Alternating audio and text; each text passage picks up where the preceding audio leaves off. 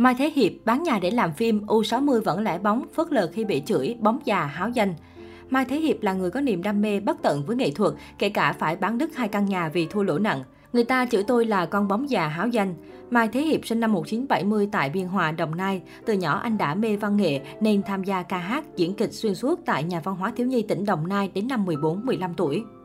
Tốt nghiệp trung học, anh muốn thi vào trường nghệ thuật nhưng năm ấy tỉnh Đồng Nai không tổ chức tuyển sinh, anh đành thi vào Đại học Tổng hợp Thành phố Hồ Chí Minh. Một năm sau anh mới có cơ hội thi vào ngôi trường mình mơ ước, nhưng ngay lúc ấy gia đình anh xuất cảnh sang Mỹ. Bản thân Mai Thế Hiệp nghĩ rằng nếu sống xa Việt Nam anh không có cơ hội làm nghệ thuật nên do dự. Mẹ anh thuyết phục con trai hết lời, anh ra đi mà trong lòng đầy luyến tiếc. Vậy nhưng giấc mơ nghệ thuật vẫn cháy bỏng trong nhiệt huyết chàng trai tuổi đôi mươi. Sang Mỹ, anh đã đăng ký vào khoa sân khấu trường Oslo Angelate College. Năm 1996, anh tốt nghiệp cử nhân sân khấu trường California State University. Theo Mai Thế Hiệp, song song với học sân khấu của những người thầy phương Tây, anh cũng gặp gỡ những nghệ sĩ kinh kịch sinh sống tại Hoa Kỳ. Anh học kỹ thuật biểu diễn sân khấu từ họ. Cái duyên tình cờ, tài danh cải lương tuồng cổ Ngọc Đáng ở chung nhà với anh. Thế là anh học bài bản cải lương tuồng cổ từ bà suốt một thời gian dài. Cái duyên này đã đưa Mai Thế Hiệp lên sân khấu cải lương tuồng cổ hải ngoại gần chục năm. Trong thời gian đó, anh cũng tham gia diễn hài. Ở lĩnh vực nào anh cũng thể hiện xuất sắc. Không dừng lại ở đó, anh nghiên cứu kỹ lưỡng các kỹ năng làm điện ảnh. Sự chăm chỉ, mày mò học hỏi đã cho anh một định hướng làm phim với ngôn ngữ điện ảnh hiện đại, nhưng hồn cốt câu chuyện rất Á Đông, rất Việt Nam. Trong lúc anh bắt đầu được công chúng hải ngoại biết đến, phong trào đấu tranh cho giới tính thứ ba phát triển mạnh ở Hoa Kỳ.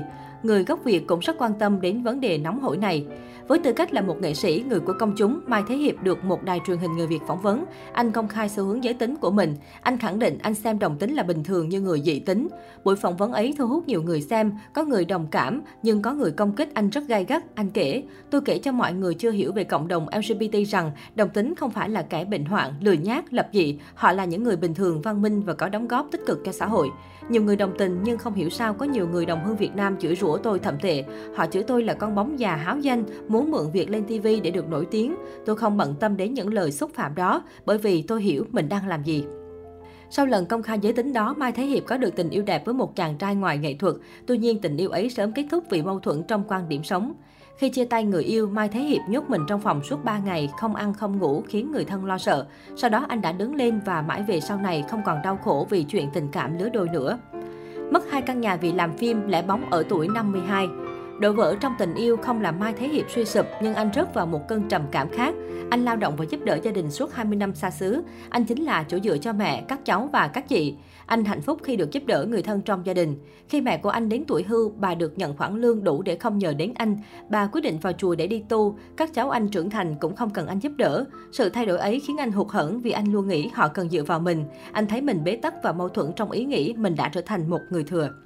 Một ngày, một đồng môn hỏi anh khi nào thì Hiệp sẽ sống cho mình. Câu hỏi làm anh bừng tỉnh. Năm đó là năm 2011, anh tròn 40 tuổi.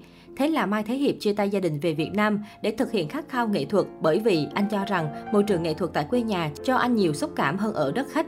Hầu như ngay lập tức, Mai Thế Hiệp gây ấn tượng với công chúng qua nhiều loại vai với nhiều tính cách phản diện, bi và hài.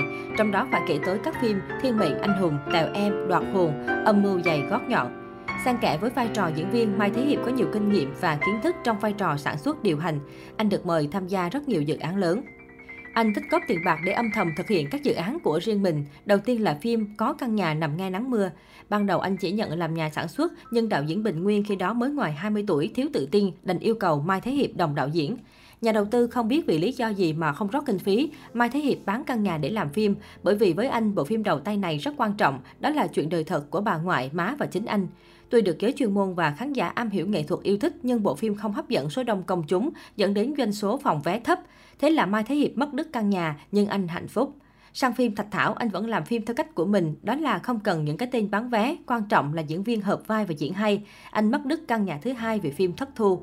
Mai Thế Hiệp vẫn vui vì làm được điều mình muốn. Hết vốn, Mai Thế Hiệp lao vào đóng phim, làm nhà sản xuất thuê để tích lũy tiền bạc và ấp ủ một dự án kế tiếp.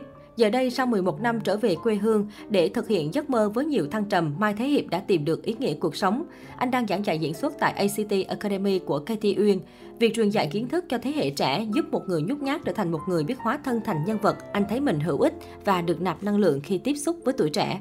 Cuối cùng, sau tháng ngày trắng tay vì nghệ thuật, anh đã mua được một căn nhà ngoại ô ở Long An. Căn nhà của anh nhìn ra đồng ruộng và hàng xóm là những người dân quê mộc mạc.